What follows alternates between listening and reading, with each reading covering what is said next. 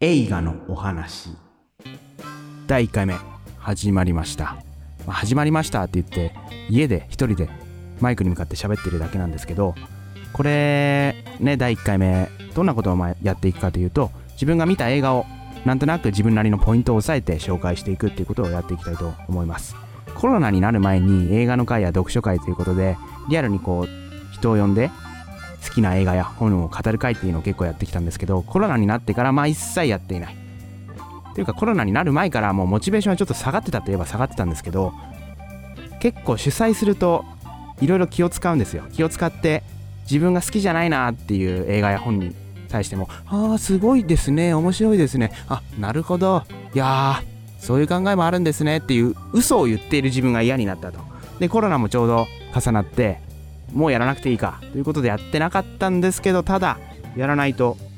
自分の喋りたい願望がすごい出てきてでこれはもうどうしようもないとこれは吐き出さないと俺いつか犯罪を犯すんじゃないかぐらいの勢いだったんでこういった配信で自分が見た映画について語っていこうかなということで始めてみました。でまあ第1回目何を取り上げようかなと思った時に人に一番今まで人生の中で好きな映画何ですか？とか聞いた時にえそれ？それ？まあうんうんうん。あまあいいいけどでも心の中では心の中で思うこととしてそれあげんなら友達には絶対になりません。もうあなたとの付き合い方を考えますっていうパターンってあるじゃないですか。だからこれ自分が最初にあげる映画結構重要だなと思ってで最初にあげる映画なんで自分が好きな映画をあげようということで、まあ、タイトルにもなってるんでもうバレちゃってるんですけど「スケアクロウ」という作品を紹介したいなと思います。で今自分がスケアクロウって言ったことでえ何それ気持ち悪い。うわこの人マジキモい無理なんですけどって思った人は静かに削除してもらうなり、えースマホを壊してもらうなりなんなりしてもらえば自分の気持ち悪さが伝わらないと思うんでえーなんかそんなこと言ってたらどんどん落ち込んできました。はい気を取り直していきましょう。スケアクロこの作品は1973年の映画で監督がジェリー・シャッツバーグさん。これあんまりその他の作品は聞かないんでそんなにこの作品以外は有名じゃないのかななんて思います。でこの作品自体は第26回のカンヌ国際映画祭においてパルムドールを取ってるんで結構評価の高い作品だと思います。で主な出演者、まあ、2人ジン・ハックマンとアルパチーノ。この2人が旅をする、まあ、ロードムービーというような形です。で大まかなあらすじを話すと6年の刑期を経て刑務所から出所したてのマックス。これは役名マックス。このマックスを演じるのはジン・ハックマン。と5年間船乗りとして働いていたライオン。これはアルパチーノ演じるライオンが出会って旅をしていくっていうような話です。でジン・ハックマンことマックス、まあ、ジン・ハックマンってものすごい身長がまでかくて巨漢です巨漢。でしかもジン・ハックマンって遅咲きらしいですよ。俳優になったのが30歳過ぎでそれまでは海兵隊に行ったりとかその、まあ、バリバリの軍人だった時代もあるみたいでそういうことからも分かるようにこのマックスことジンハ・ックマンことマックスは暴力で全てを解決するっていうような、まあ、役柄でで一方アルパチーノ。アルパチーノの身長は167センチ。結構小柄ですよね。その小柄なアルパチーノことライオンは笑いで全部解決しようっていうようなこの2人のコンビ。で2人の最終的な旅の目的は洗車屋を行うということですね。でこの洗車屋をなぜ行うかっていうとこのジン・ハックマンの、えーこと、ま、マックスの考えなんですけどマックスが、まあ、2人でこう旅をしてる時にお前さ車って必ず汚れるから洗車屋をやれば儲かるんじゃねって言ってそれで結構もうバカの考えですよね。バカが考えそうな発想なんですけどで、まあ、一緒にやろうってことでその話に乗っかってアルパチーノことライオンが、えー旅をすると、まあ、なぜ旅をするかっていうとそのピッツバーグにお金を貯めているらしいんですよ。ジン・ハックマンことマックスはピッツバーグにお金を貯めているんでそこまでとりあえず行かないと洗車屋を始められないかなってことで、えーそこを目指して旅をすると。でアルパッチーノことライオンはその途中でデトロイトにどうしても寄りたいと。俺は当初デトロイトに行く予定だったと。で小脇にプレゼントを抱えていてなぜプレゼントを抱えているかっていうと5年間船乗りとして働いていたその前に家を飛び出してきたんだと。お腹に子供がいる奥さんを置いて、もう船乗りの旅、船乗りの仕事をしちゃったと。いうわけらしくて、で、やっとその仕事も終わって、家出もしてきちゃったし、そのおそらく生まれているであろう子供のために、俺はプレゼントを買って謝りに行くんだと。で、デトロイトに今いるから、とりあえずピッツバーグに行く前にデトロイトに行ってくれっていうことで、デトロイトに行ってピッツバーグに行くっていうのが二人のその旅の、えー、旅の、なんて言うんですか？順路っていうような形で物語が進んでいきます。それで、えー、まあいろいろと細かく話すと内容が分かってしまうんで、ポイントを5つ考えてきました。これ親切ですよ。ポイント5つ。まず1つ目のポイント。笑いと暴力の対比。これは、さっきそのマックス、ジン・ハックマンことマックスは暴力で全てを解決するっていう男。アルパチーノことライオンは笑いで解決する。この二人のその、一方は笑い、一方は暴力っていう、この対比関係。で、最終的には暴力を否定っていうような内容になっていきます。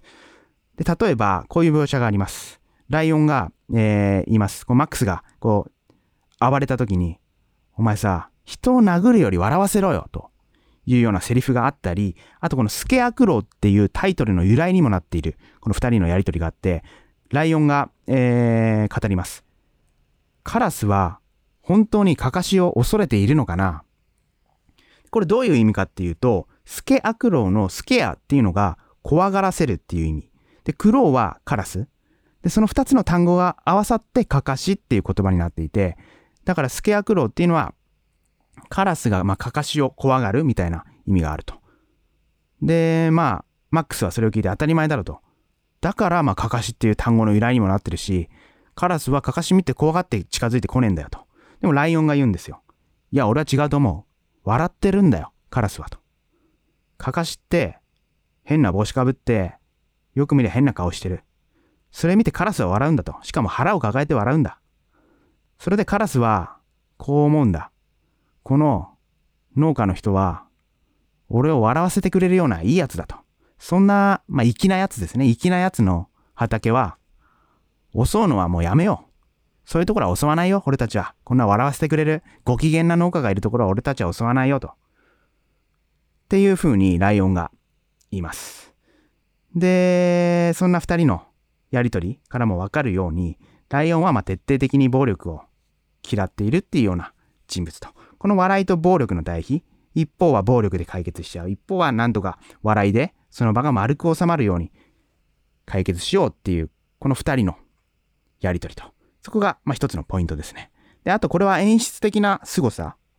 見事さなんですけど、カット代わりの清さ。これ1973年なんで、アメリカンニューシネマって呼ばれた時代の作品群なんですよ。真夜中のカーボーイとか、えー、まあ、あとはイージュライダーとか、その辺の、えー、アメリカンニューシネマって呼ばれるような、今までのその映画の手法を、ちょっと打ち破ってこう、バッドエンドで終わるような作品があってもいいんじゃないかとか、えー、ちょっと薄暗い、なんていうか、ドロドロとしたリアルな映画。それまでのハリウッドでは考えられないようなリアルさ、暴力の描写であったりとか、まあ、セックスの描写であったりとか、リアリティを追求した映画っていうのが出てきた時代、アメリカンニューシネマの時代なんです。まあそういったことも影響あるのかわからないんですけど、カット代わりがすごく清々しいというか見ていて、今までのそのハリウッド映画にはないような感じでスパッとこう切れて、え、そんな切り方しちゃうの？と。そんな切り方で次のシーンをこうつなげる？みたいな、カットのこの、すがすがしさっていうのもぜひ見てもらいたいなというようなポイントです。で、あとは、えー、ポイント3として、これぞ映画っていうような演出が最後あるんで、これは、いいですよ。いいですよって言うとちょっとすごい何もわからないバカみたいな発言なんですけど、これはうなりますね。それを巧みに使って、あの描写をやっちゃうかっていう、これはもう最後のシーンなんであまり深くは言えないんですけど、観客だけが全てを知っている。そういうような演出。これが素晴らしかったです。で、続いて、ポイント4ですか？ポイント4。笑わせる側の悲しさ。つまり、アルパチーノこと、ライオンの悲しさ。ライオンは、まあ、ざっと説明した感じだと常に面白いことをして楽しく楽しくしようとしている人物だと思うんですけどそんな男がふと見せる悲しい表情であったりあとそのマックス暴力で解決するマックスとライオン。この2人のねこれポイント5いっちゃうか。ポイント5ポイント5と話が通じるんで。ポイント5友情とはお互い足りないものを補うっていうこのポイント5なんですけどこのポイント5のポイポイント5とか言っちゃってるな完全にこの英語に流されてる。ポイント5って言った方がいいのか？ポイント5って言った方がいい。いや、そんなのどうでもいいよね。そんなのどうでもいいや。そんなのどうでもいいから、まあ、とりあえずポイント 5? ポイント5として、えー、お互い足りないものを補うような関係性なんですよね、この二人は。マックスと、あとライオン。一方が、人生というか、一方の気分が盛り上がったら一方が盛り下がっていくっていうような、その二人のこの、お互いが本当二人で一人なんだなってわかるような友情関係の美しさとまで言っちゃっていいのかわからないんですけど、この友情とは何なのか。男の友情とは、あんまりこのご時世ね、男のとか言うと良くないんですけど、まあ、なんかね、この時代の男臭さ、1973年の映画なんで、こういう表現で勘弁してもらいたいんですけど、この男のっていうようなのがね、やっぱついちゃうんですけど、男の友情とはみたいな、その、この時代の友情表現っていうのを楽しんでもらえたらいいんじゃないかなというような内容ですね。で、最後この注目ポイント。ここの描写、よく覚えておいてっていうポイントが2つあるんですけど、アル,、えー、アルパチーノじゃなくて、えー、G ハックマンことマックスが自分の靴を枕の下に入れて常に寝てる。っていうのと、なぜか常に厚着。これがね、何回か、その映画の登場人物とかに指摘されるんですけど、それが非常に意味があることにつながっている。この伏線が回収されるっていうのが注目しておいてもらいたいポイントです。ということで、えー、作品の細かいことは言わなかったんですけど、この辺の部分を押さえてみていただけると面白いかなって思うような作品です。えー、この笑いと暴力っていうと最近このアカデミー賞でウィル・スミスがクリス・ロックをぶん殴ったっていうような事件がありましたけど、殴られたクリス・ロックがその時に、お前はスケアクローを見てないのか？殴るより笑わせろみたいなことを言ったら、会場盛り上がったかななんて思ってみました。スケアクローも、だからそういった1973年に作られた作品なんですけど、